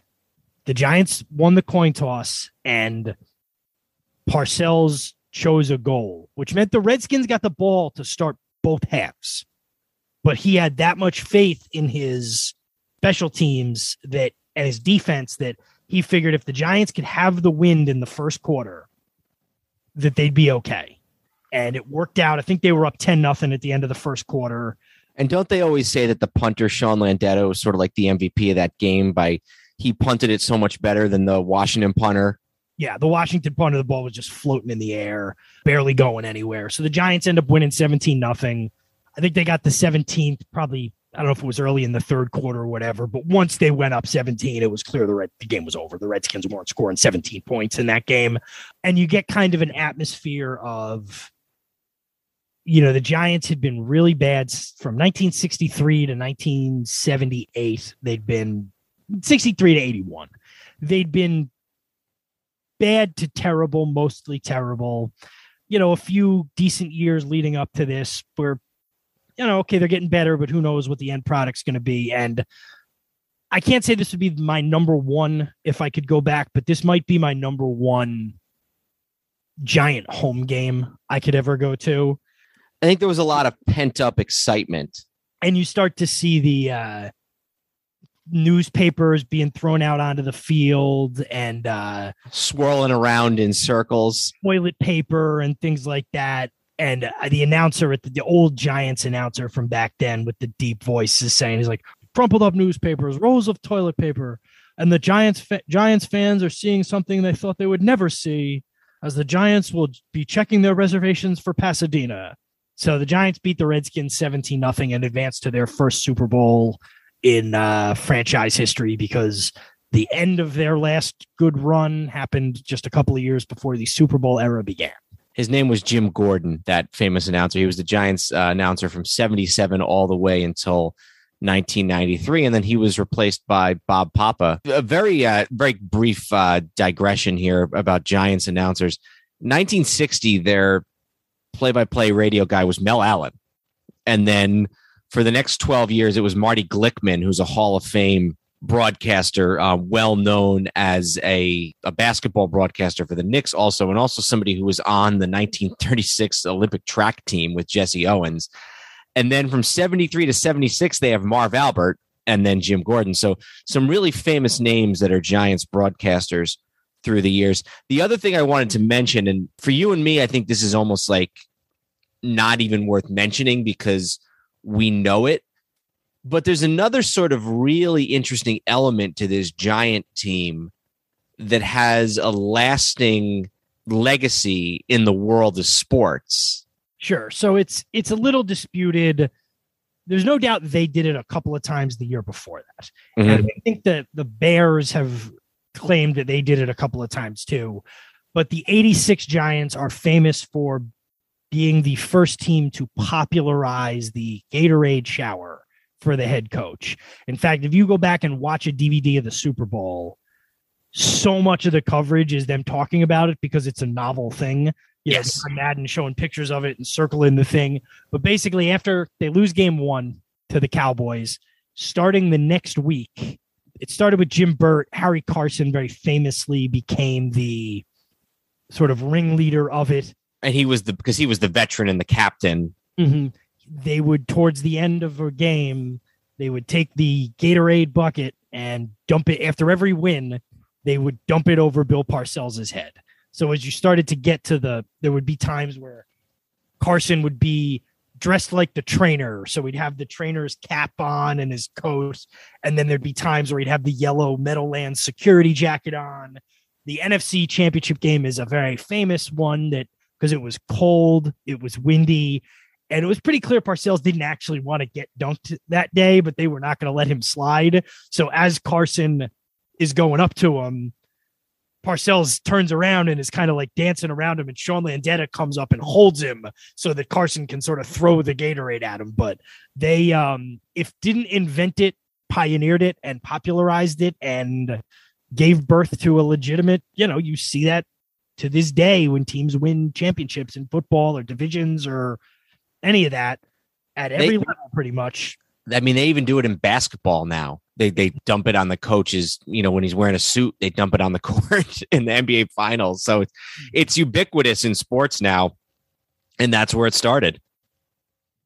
Yep yeah. So um, you're right. I, I was totally not even thinking about that, saying that because it's just so ingrained in me, is like knowing that. But thank you for bringing that up. We should talk about the AFC a little bit and then the Super Bowl. Well, the AFC Championship is one of the most famous games in NFL playoff history. just to set the scene with a couple of teams, and I actually didn't when you were talking about the Gatorade thing, I thought you were going somewhere else with that, which is that for a lot of this 1986 season, and I will admit to not really knowing this until I was maybe 18 or 19, there was a real buzz in New York that the Giants and Jets were going to play in the Super Bowl. Jets were 10 and 1. They lost in week 2 to New England and then they beat Buffalo in week 1. They lost wow, their first six games this year were divisional games. The 86 Jets played the Bills, the Patriots, the Dolphins, the Colts, the Bills, and the Patriots. So they were 10 and 1 at one point and then lost their last five games, most of them by blowouts. They lost to the Dolphins by 42, the Rams by 14, the 49ers by 14, the Steelers by 21, and then Cincinnati by 31 it was enough for them to get into the playoffs, but they lost in the wild card game to the Kansas City Chiefs, who also were 10 and 6. There's a Super Bowl, or sorry, there's a Sports Illustrated cover from September of '86. It's um, I had seen it before, and I just pulled it up again. Now it's kind of you know it shows that the Jets and the Giants were both big deals in New York in the fall of '86. And it's a it's a cover of Mark Taylor and Mar- of Lawrence Taylor and Mark Gastineau But it was ravishing Rick Rude. yeah, if you look at the picture, he does kind of look like ravishing Rick Rude. Lawrence Taylor is seated. He's got his helmet in his hands, filled with red apples. And Mark Gastineau is eating one of the apples, trying to steal more apples. And the headline is In the Big Apple, the Jets are always second banana. So, yeah, that, I mean, that would have been cool too. That would have been really neat if the two teams had played in the Super Bowl. Obviously, it didn't even really come close to happening, but Mhm. You know, you're also in kind of a little bit of a weird place in the AFC because the year before, you know, that that mediocre Patriots team had snuck through. But before that, in the early 80s, it had been either Miami or the I think it was either Miami or the Raiders for four straight years, if I'm doing my math Yeah, correct. correct. No, just 82, 83, 84. Okay, and there was the Raiders in 80, so four out of five years. So, So you- you're kind of at a turning point in the AFC, and the two teams that play in the championship, AFC championship, are the two that would be probably the best teams in the AFC, at least for the next few years. The AFC playoffs that go pretty much according to chalk. Wait, hang Oh, I'm, I'm wrong. The, the, the Jets won that wild card game against Kansas City. I'm sorry. So the So they were even closer. so the Jets won even after losing their last five games of the regular season. Uh, the Jets won on uh, Saturday, December 28th. They won the wild card game at Giant Stadium, uh, which would have been the Jets' first playoff game at Giant Stadium. They beat Kansas City 35 to 15. So then you had the next week, the Jets were the four seed. They go to Cleveland. Denver plays New England, the defending AFC champions. Denver beats them. That Jets Cleveland game was actually a really, really close game that I think a lot of people kind of forget about. It was 23 to 20 in in double overtime, actually. So the Jets almost took it to the AFC championship game, even though they, they lose the last five games of the regular season. Seems like they're running on fumes. But they do manage to get to the uh, they actually have a 20 to 10 lead, and Cleveland scores to make it 2017. They get the field goal to make it 2020. I'm trying to see how late they scored to tie it. Let's see. When did Moseley hit that kick? Moseley hits a game tying field goal with 11 seconds left. So the Jets had the lead at the very, very end of the game, goes into overtime, ends up at double overtime. The game is now called the Marathon by the Lake, which doesn't really rhyme.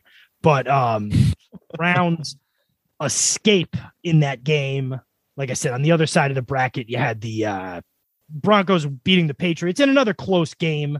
Actually, New England was up 17 to 13, and Denver scored to make it 20 to 17 and then got a safety at the very end of the game. So both of those teams that played in this very famous AFC championship game were really in danger the week before. We could have had a Jets Patriots AFC championship game and this is sort of Elway's. He'd had good seasons before, but this is his first really good. This is his first Pro Bowl year. I I know that Taylor was the MVP, but I think that Elway might have won. He might have won some other award here that year. Now, no, maybe not. I, I, he was. He, I thought he was like the offensive player of the year. Eighty six. Yeah, he was the offensive player of the year for Denver in 86. It's his first Pro Bowl. He is not a Randall Cunningham type running quarterback, but as quarterbacks go in the ninth, the mid 1980s, 257 rushing yards for a quarterback on 52 attempts. The following year, he actually has four rushing TDs. This year, he only has one, but that does add an element he is kind of the whole offense on that team. Yeah.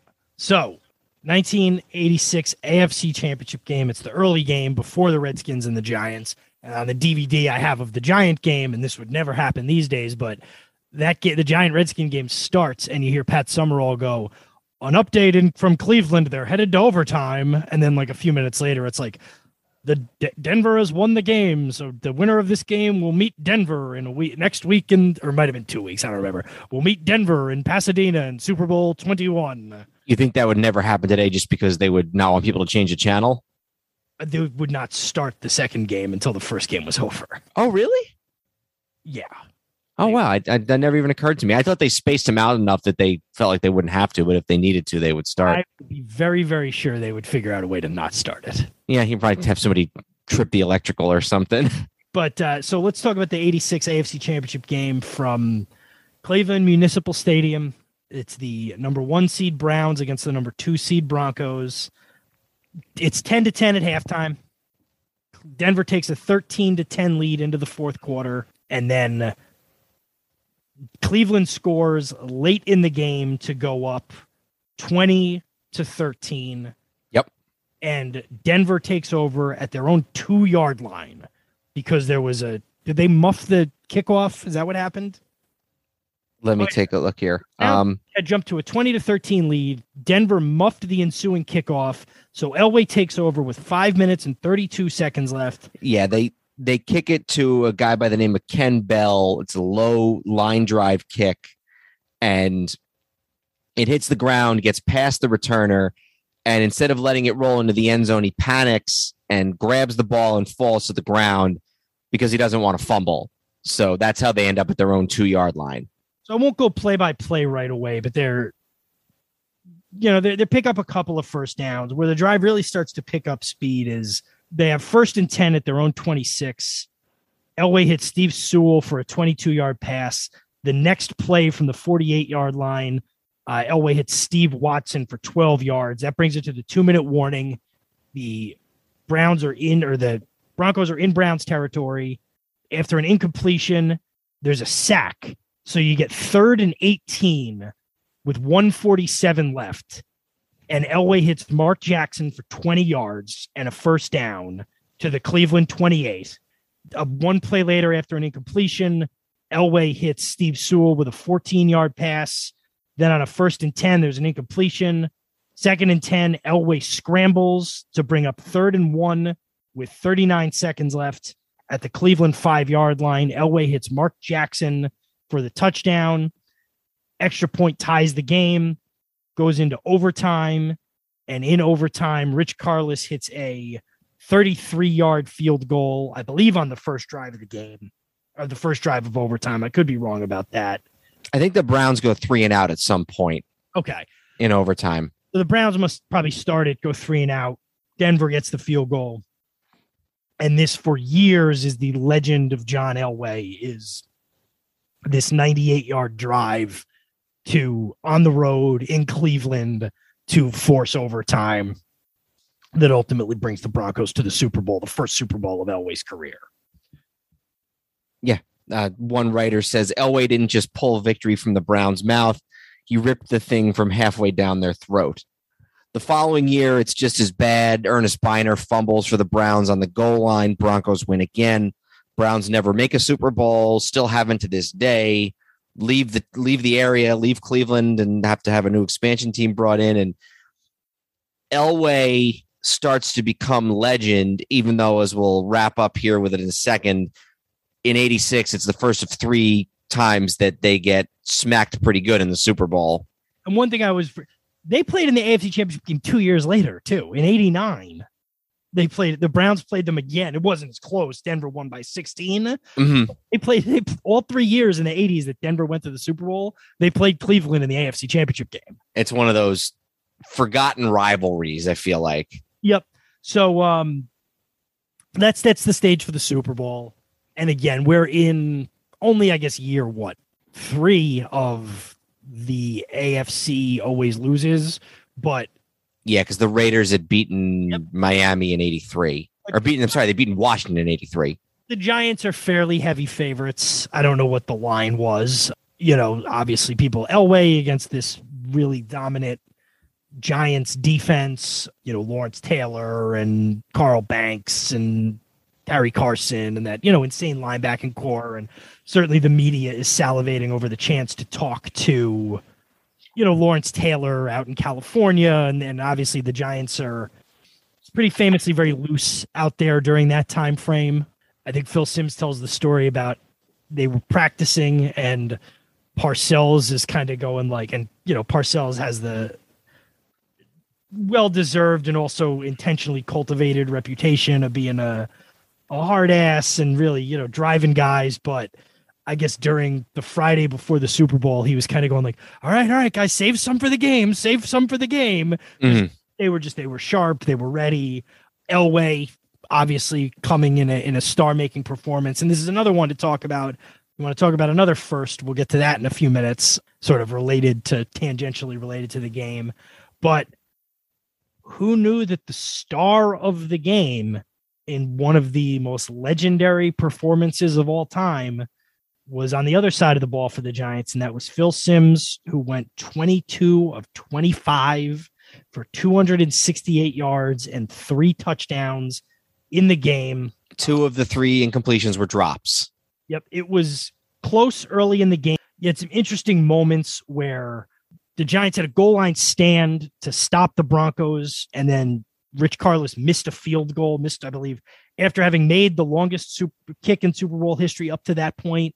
Field goal then misses the shortest field goal in Super Bowl history. Rich Rich Karlis, by the way, one of the few barefoot kickers in the recent years of the NFL. You know, when I was a kid, because I had seen that game and I'd seen like one, like I thought that was a more popular thing than it was. At no point was it ever something a lot of people did. No, not at all. Yeah. So, all that said, the Broncos are winning at halftime. The Broncos are winning 10 to 9 because it was 10 to 7. And with just a couple of minutes left in the half, Elway gets sacked in the end zone for a safety to cut the score to 10 to 9. So an interesting trivia is that the Giants have been losing in all the Giants have been losing at halftime in all five Super Bowls they've played. That's a good point. I hadn't thought of that, but that's a really good point. 10 to 9 in two of them. And in four of them, they mounted an effort in the second half that got them a victory. Yeah. One of them, they were down at halftime and stayed that way. Um, yeah. So it's 10 to 9 at halftime. And then in the second half, it's a it very quickly turns into a rout. The Giants score on the opening drive of the half to take a uh, 16 to 9 lead. They had another field goal. And then by the time the third quarter is out, Joe Morris has scored.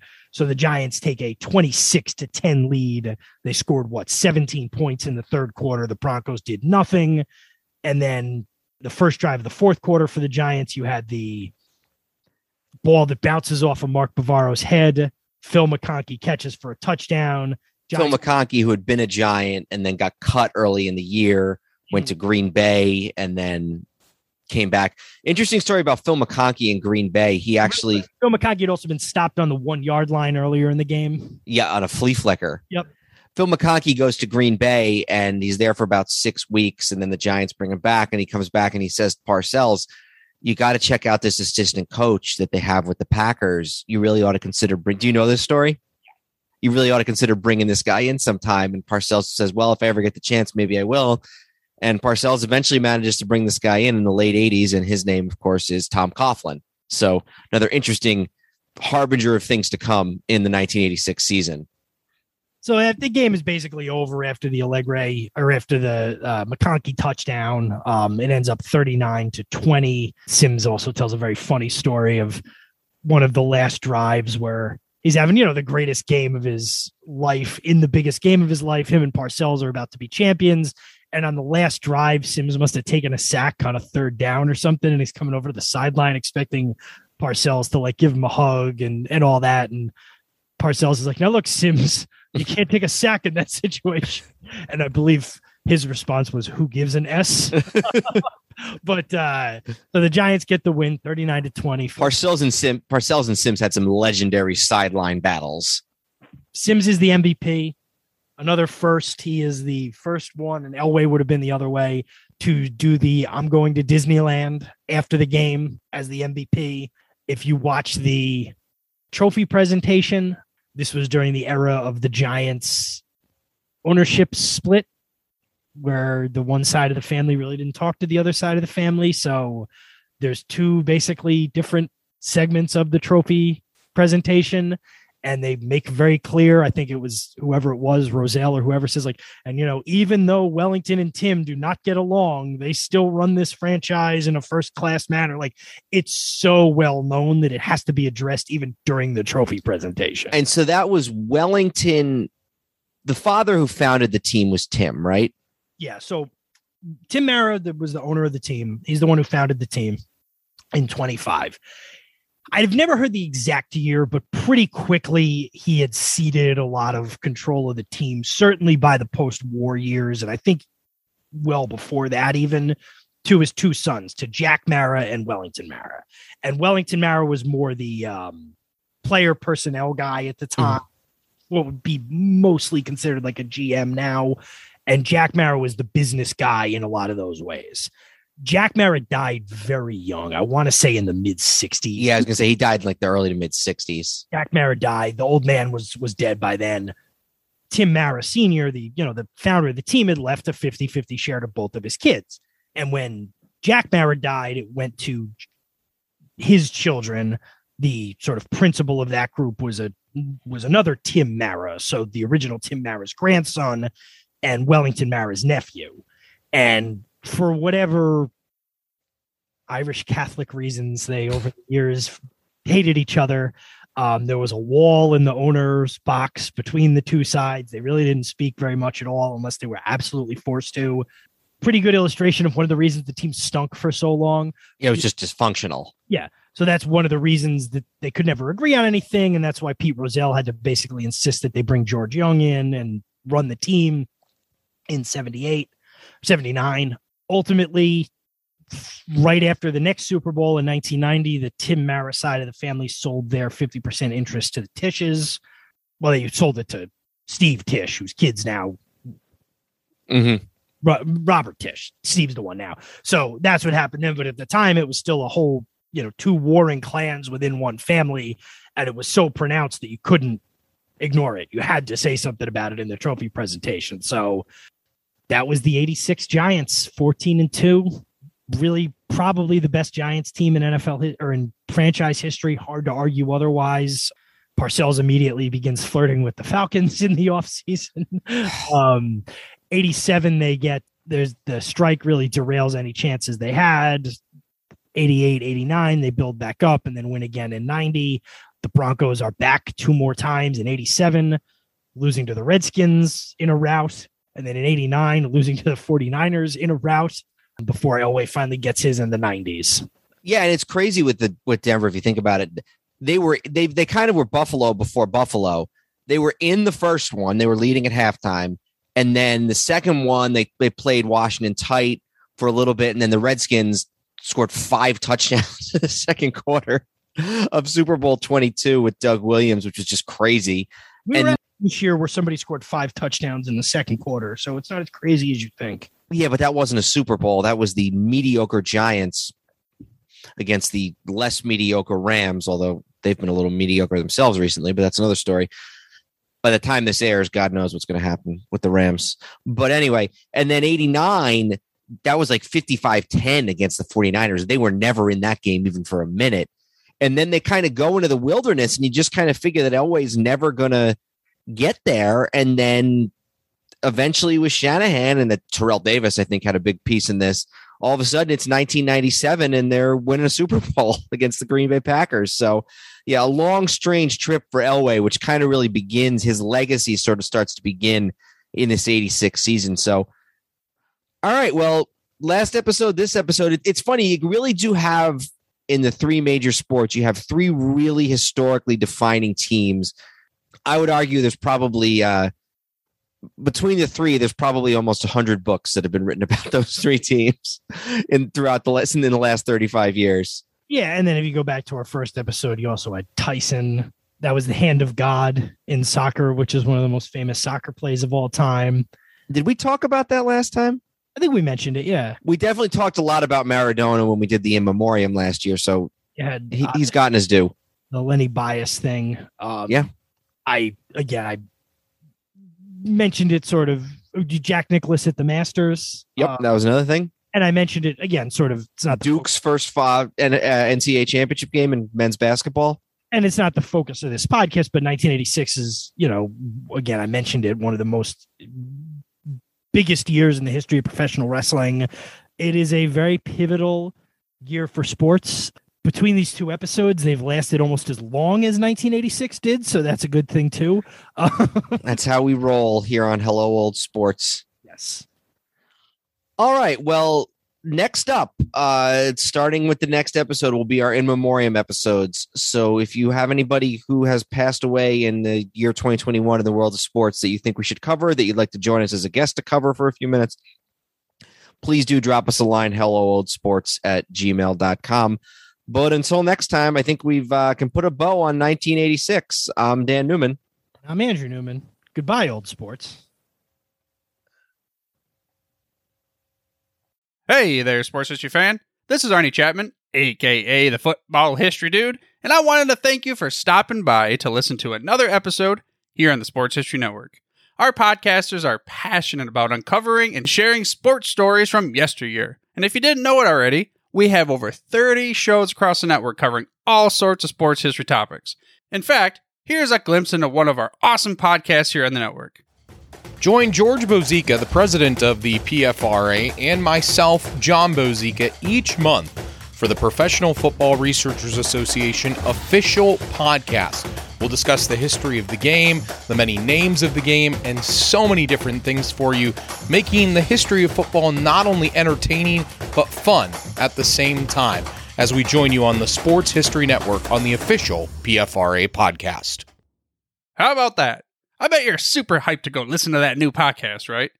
Well, to learn about this show and all the other podcasts on the network, head over to sportshistorynetwork.com forward slash podcast. Again, that's sportshistorynetwork.com forward slash podcast. Head over there today to find your next favorite sports history podcast.